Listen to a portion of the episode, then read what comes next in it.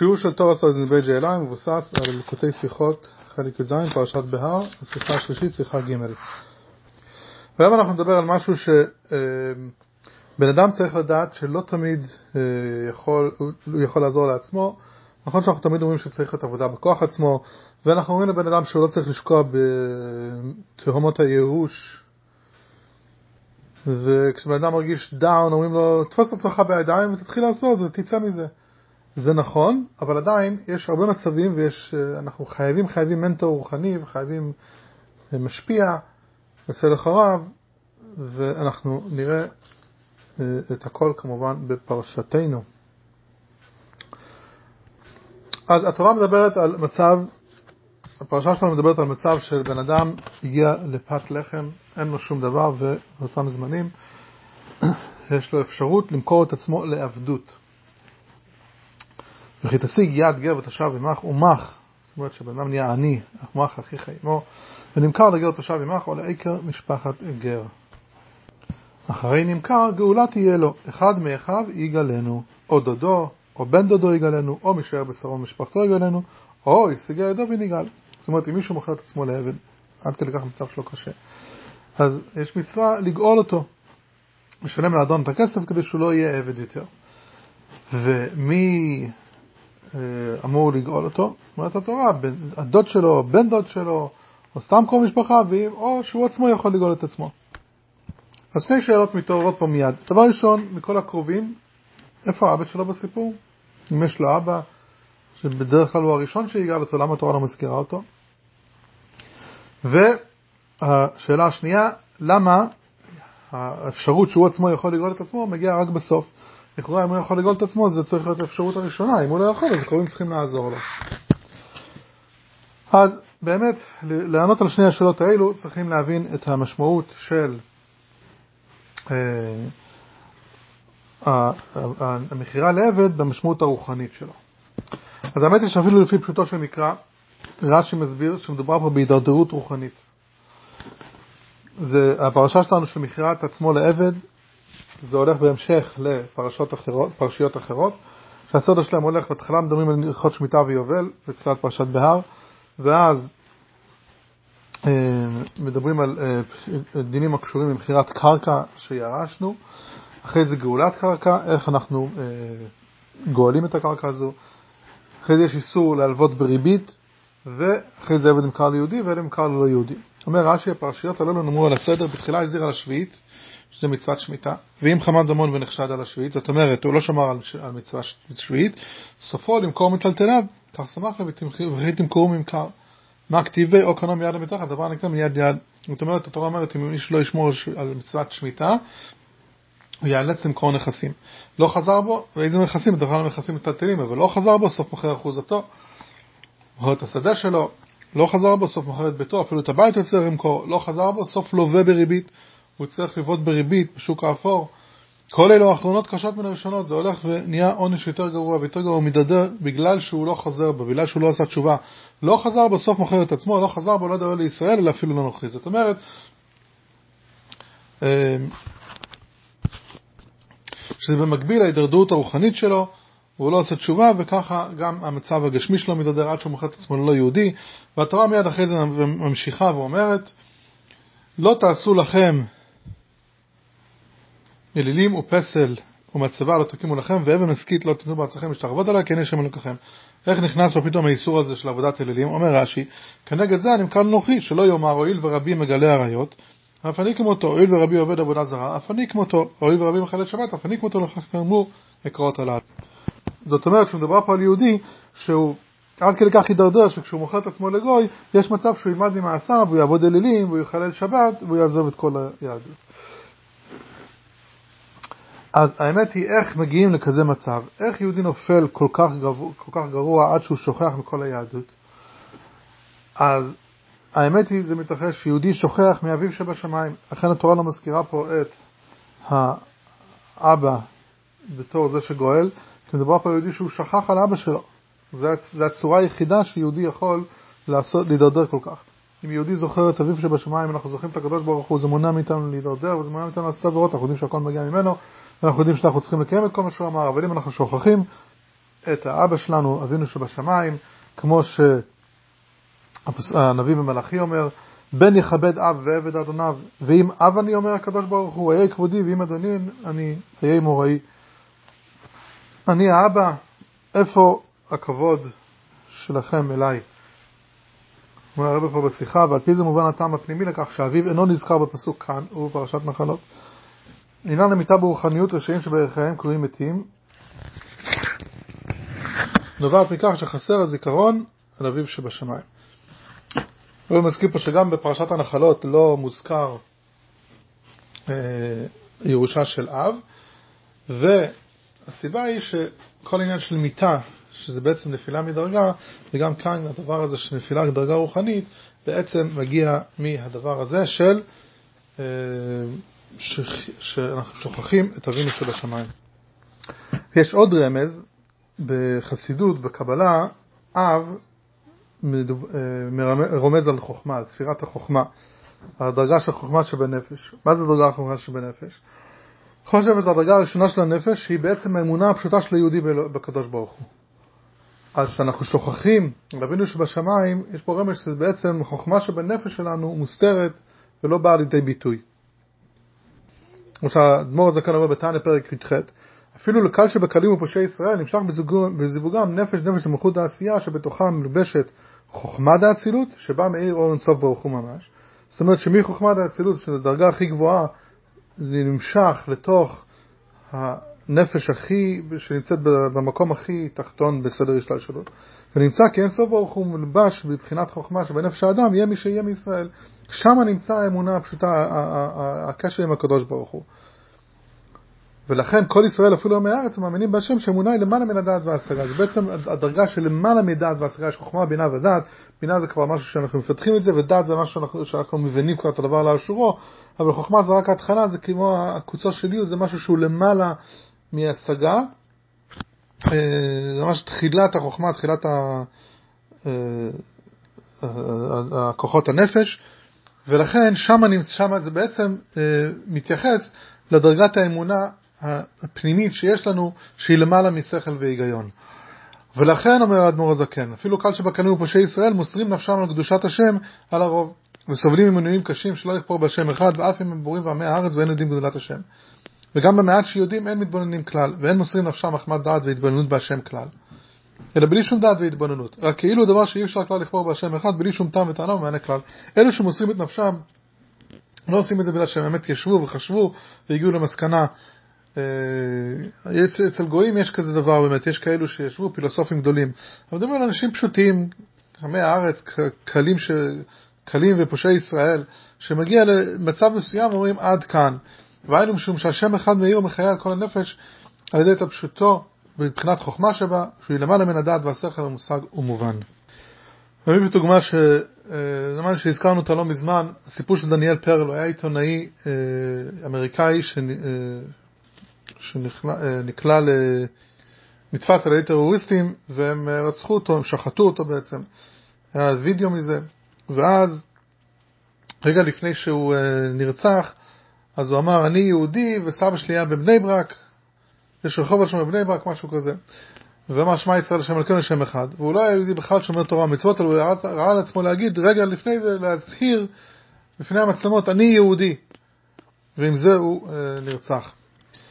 אז יש ספר שכתבו בעקבות, בהשראת הסיפור הזה, ושם הם, הם כותבים ככה, שדניאל פרלזל בהצהרת אני יהודי בפני חוטפיו המחבלים לפני שנרצח, הוא הכריז על השתייכותו הדתית והלאומית ועל היותו חלק מההיסטוריה היהודית.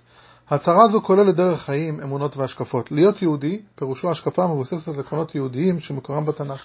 כל יהודי חש קשר רוחני וזיקה רגשית ליהדות. גם אם בעידן הגלובליזציה הוא בקושי מכיר את מושגי היסוד של היהדות, גם אם בארון הספרים שלו אין ספרים העוסקים באמונה היהודית, בעם היהודי ובתרבות ובהיסטוריה היהודית.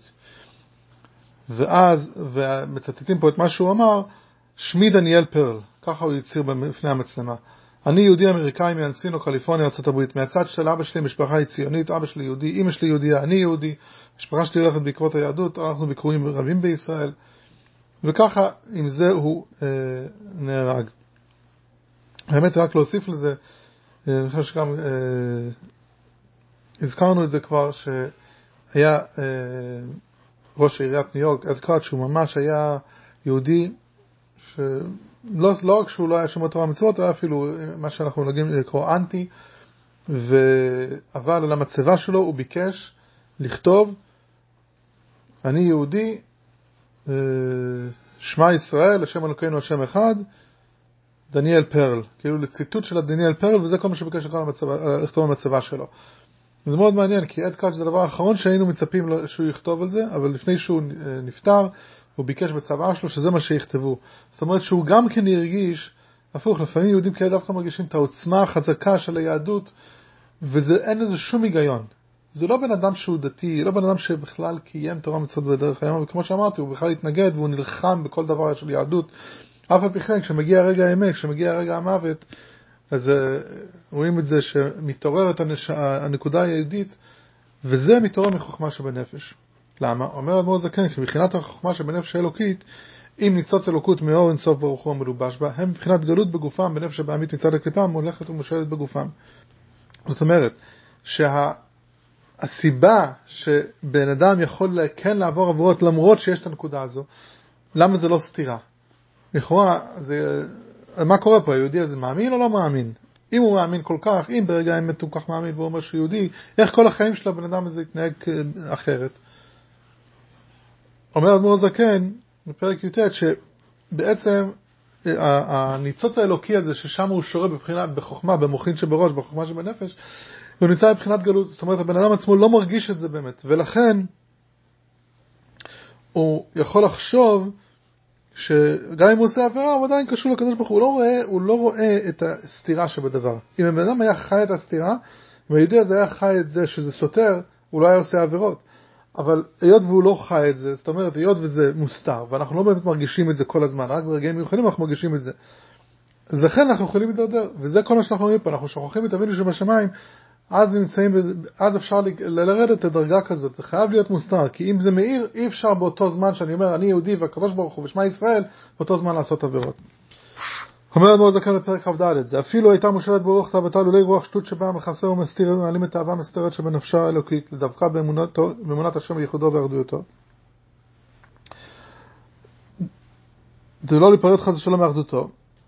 זאת אומרת, אילו, דאילו הייתה מושלת ברוח תאוותה לולי רוח שטות שבה. אם ה, ה, הנפש הייתה מושלת בתאווה ולא אה, ומה זה רוח שטות? רוח שטות זה מחסור מעלים ומסתיר את האלוקות. ולכן, אז באמת לא היה, לא היה עושה עבירות, אבל, אבל מה? הוא חושב שבזה שהוא עושה עבירה לא קורה שום דבר. אומר מאוד זקן, צריך לדעת שבאמת לאמיתו, אפילו עבירה קלה, היא עוברה, עובר על רצון העליון ברוך הוא, הוא בתכלית הפירוד המיוחדו ואחדותו יתברך. אז כמו שאמרנו, אב רומז לחוכמה, למה? כי חוכמה ובינה כביכול הם מולדים את המידות. מהשכל, חוכמה, כמו שאמרנו, זה נקודת החוכמה, בינה אחרי זה, זה מפתח את החוכמה, ואז כשאני מתעמק במשהו, במילא אני אה, מעורר את המידות. מה הכוונה? אני לא יכול לאהוב משהו אם אני לא יודע מה זה. אם יש משהו שאין לי מושג מה זה, אני לא אוהב אותו ולא שונא אותו ולא מפחד ממנו ולא כלום. כמו שאומרים לפעמים, ילדים יכולים ללכת. לחיה מסוכנת לאריה ולשחק איתה, בלי, בלי, בלי, בלי לדעת משהו. אם אני יודע מה האריה יכול לעשות, אני מפחד ממנו. מבחינת תינוק שלא יודע שום דבר, כלבלב קטן ואריה גדול, זה אותו, זה אותו דבר, כי אם אני לא יודע למה אני אפחד. אותו דבר לאהוב משהו, אם אני לא מבין משהו, לא טעמתי שום דבר מתוק, אז אני לא אוהב דבר מתוק. אם אני אוהב משהו, אז, אז אני רואה את זה, אני מתחיל uh, לרצות את זה. Uh, וכולי, זה דבר, דבר מובן מאליו. אומר אדמו"ר זקן בפרק ג' בתניא, בנפש האדם שנחלקת לשניים, שכל ומידות. השכל כולל חוכמה ובינה ודעת, והמידות הן אהבת השם ופחדו ויראתו ולפארו. בעצם, אה, אם נחשוב על זה, כל דבר שאנחנו עושים במשך היום, זה או אהבה או יראה, וזה המקור לכל המידות. זאת אומרת, אם אני קם בבוקר, או שאני קם בגלל שאני מת, מת, אה, אה, מתלהב ואני מתרגש לקראת איזה משהו שאני מאוד מאוד רוצה לעשות, או שפשוט אין לי ברירה, והבוס שלי יפטר אותי, אז אני קם בבוקר, כי אין לי ברירה. אז זה או אהבה או יראה. וחוכמה ובינה ודעת נקראו אימות ומקור למידות, כי המידות הן תולדות חוכמה, בינה ודעת. וביאור העניין, כי הנה השכל שבנפש המשכלת, שהוא המשכיל כל דבר נקרא בשם חוכמה, כוח מה. וכשמוציא כוחו אל הפועל, כשמתבונן בשכלו להבין דבר לא שורו ולעומקו, מתוך איזה דבר חוכמה המשכיל בשכלו, נקרא בינה. והן הם אב ואם המולדות אהבת השם ויראתו ופחדו. אז יש את הנקודת החוכמה, שזה השכל עצמו, וכשאני מביא, מוציא בכוח, כשאני מתבונן בשכל ואני מבין דבר עד הסוף, זה בינה, וכשאני מבין ואני מתעמק במשהו, במילא זה מעורר אצלי רגשות, ולכן זה מוליד את אהבת השם ויראת השם.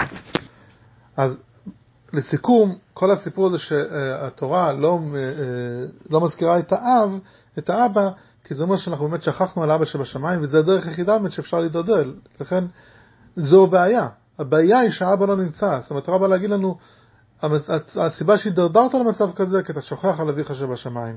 אז תיזכר בו, ואז אה, תוכל לצאת מזה. עכשיו, שאלנו עוד שאלה, למה זה שהעבד אה, גואל את עצמו נמצא דווקא בסוף, כדבר האחרון, ולא בהתחלה, לכל זאת השאלות הראשונה? אז האמת היא שהגמרא בברכות אומרת את זה, זה בעצם הכותרת שלנו. אין חבוש מתיר עצמו בבית האסורים. בן אדם לא יכול לגאול את עצמו בתור, בתור אסיר, הוא לא יכול לגאול את עצמו. יש את העורך דין, יש אנשים בחוץ, עסקנים שיעבדו והכל. בן אדם עצמו לא יכול לפעול לעצמו, להוציא את עצמו בבית האסורים. ככה הגמרא אומרת. זאת אומרת, בן אדם שנמצא תקוע במשהו, הרבה פעמים קשה לו להוציא את עצמו ממצב. אז הזכרנו בתחילת השיעור את המצב של ייאוש ודיכאון, זה כן, מה צריך לתפוס את עצמו ולא לא להיקלע, לא, לא להידרדר למקומות כאלו, לא, לא להכניס את עצמו בראש כל הזמן לשם. אבל כשאדם נמצא במצב מסוים, מצב רוחני מסוים שהוא כבר נמצא שם, הוא שכח על אביו שבשמיים, בדרך כלל אם מישהו לא יזכיר לו ולא יעורר אותו, אז, אז, אז הוא ימשיך לשכוח. הוא לא ייזכר לבד פתאום. הוא לא בפירוש שיחה ככה. מכיוון שבחינת הזיכרון של הנמכר לנוכרי בבחינת שינה, עד שכאילו חדל מלהיות בעל הבית על עצמו. זאת אומרת, שוכח עד כדי כך על עצמו, על המצב שלו, על מצב החירות שלו, והוא לא, לא בעל הבית על עצמו. אבל בכזה מצב אין באפשרותו לגאול את עצמו, בהתאם לכלל, אין חבוש מתיר עצמו בבית האסורים. ולכן הגאולה שלו חייבת לבוא בדרך של התערותא דלעילא, הנעלית מעצבו על ידי שאחרים שאינם משועבדים להנהל גואלים אותו. לכן כל הראש נכתבה בפסוק הגאולה על ידי קרובים, שהיא התערותא דלעילא, זאת אומרת שזו עזרה עליונה מגיע ממקום נעלה, לחלץ אותו משפל, משפל מצבו. זאת אומרת, בסופו של דבר, כשאנחנו נמצאים במצב רוחני מדורדר, במצב רוחני שפל, אז אין ברירה, ואנחנו צריכים לבקש עזרה, ואנחנו צריכים לפנות אה, למישהו שידריך אותנו, והאמת היא, לפעמים אנחנו נמצאים בכזה מצב, כמו שאנחנו אומרים פה, שאני אפילו לא מבין שהמצב הרוחני שלו בסדר, אז איך אני אדע? לכן צריך שיהיה אה, משפיע קבוע, לדבר איתו על מה קורה איתנו במצב הרוחני, ולבוא ולשמוע דברי התעוררות, וכך אנחנו נבין, וזה עצמו יעורר אותנו. כמו שהמשנה במסכת אבות אומרת, יהושע בפחיה אומר, עשה לך רב. יש בפרקי אבות, נאמר לכולנו שאנחנו צריכים, אה, כל אחד צריך שיהיה לו רב ומשפיע. ובאמת הרב אה, יצא אז במבצע ידוע של עשה לך רב, עכשיו אמר בתשמ"ז, שגם אדם שהולך בדרך הישר, בוודאי ניתן למצוא כמה וכמה עניינים שבהם יכול להוסיף עוד יותר. כל אחד, אפילו בן אדם שהוא בסדר ומתנהג כמו שצריך, אפילו שולחן ערוך, אפשר להוסיף. אמנם מכיוון שאדם קרוב אצל עצמו, אינו יכול לסמוך על עצמו ולהיות בטוח שהנהגתו היא כדבעי. שוב, כמו שאמרנו, כשבן אדם נמצא במצב רוחני, גם אם זה לא מצב ממש שפל לגמרי, וכל אחד בדרגתו ובדקות לדקות, אנחנו גם נמצאים במצב שאנחנו שוכחים על אבינו שבשמיים, ואנחנו נמצאים תקועים בתוך איזה אה, מכירת עצמנו לגוי, לגוי אשר בקרבך, לאלילים שלנו.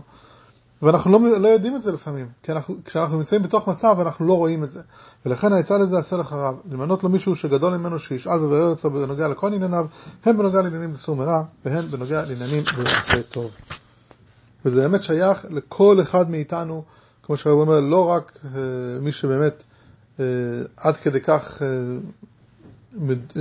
יידרדר למצב שהוא, שהוא מוכר את עצמו ממש בפיזית לגוי, אלא כמו שאמרנו, גם ברוחניות, כל אחד בדרגתו הוא, יש לנו מצבים כאלו שאנחנו אה, משועבדים לגוי אשר בקרבנו, ותמיד צריך לחפש את המשפיע שיכוון אותנו איפה אנחנו יכולים להשתפר.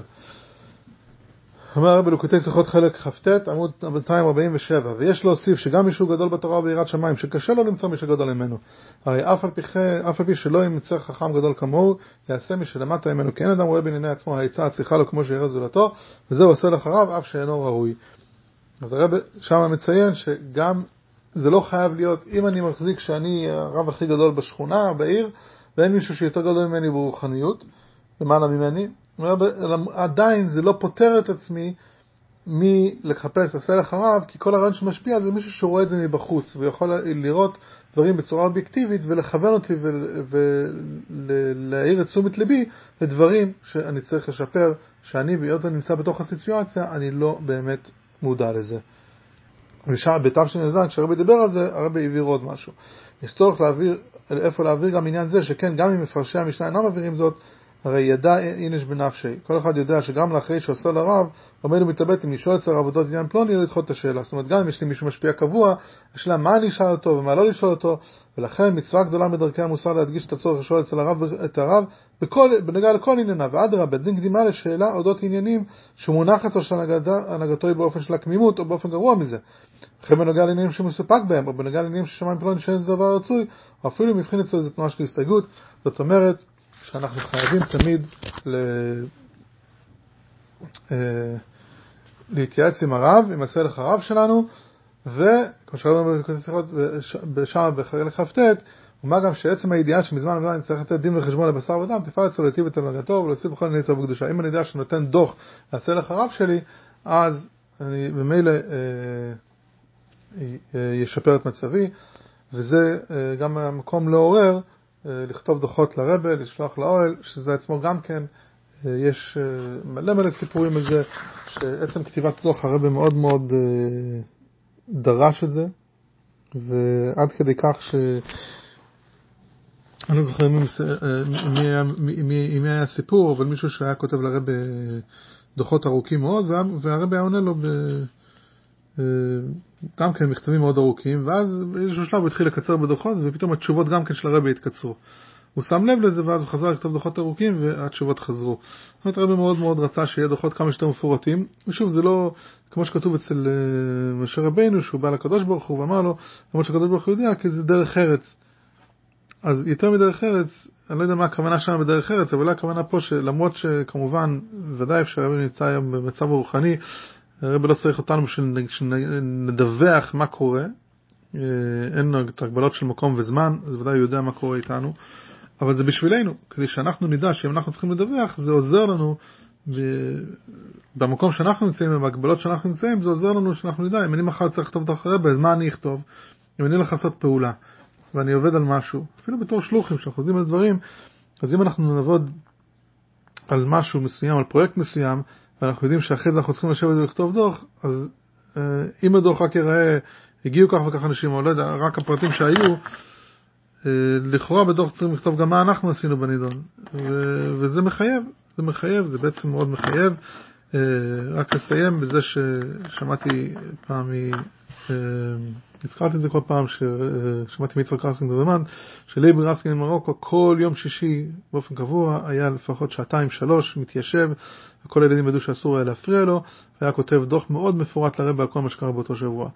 וכולם יודעים איך שזה יהודי חסידי שהוא היה. אז זה לא ש...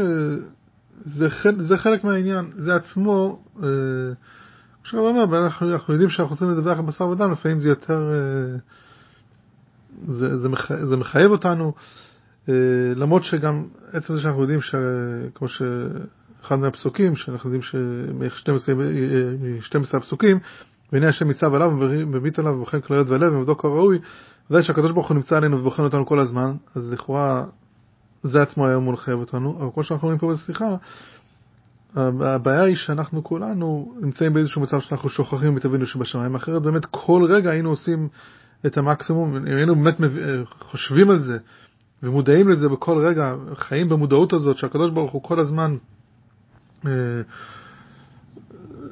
מביט בנו ובוחן כליות ולב, שביס השם נגיד תמיד כזה, אז, אז החיים שלנו נראים אחרת לגמרי, לפחות אני יכול לדבר על עצמי. וזה העניין שאנחנו שוכחים את אבינו שבשמיים. אז העצה לזה באמת שעשה לך רב, ולפחות לנסות לכתוב דוחות, אה, ולנסוע לרב כמה שאפשר, ואז ממילא זה עוזר לנו גם כן לדעת שאנחנו צריכים לתת דין וחשבון וצריכים יותר לראות, אה, להתנהג אה, כמו שצריך.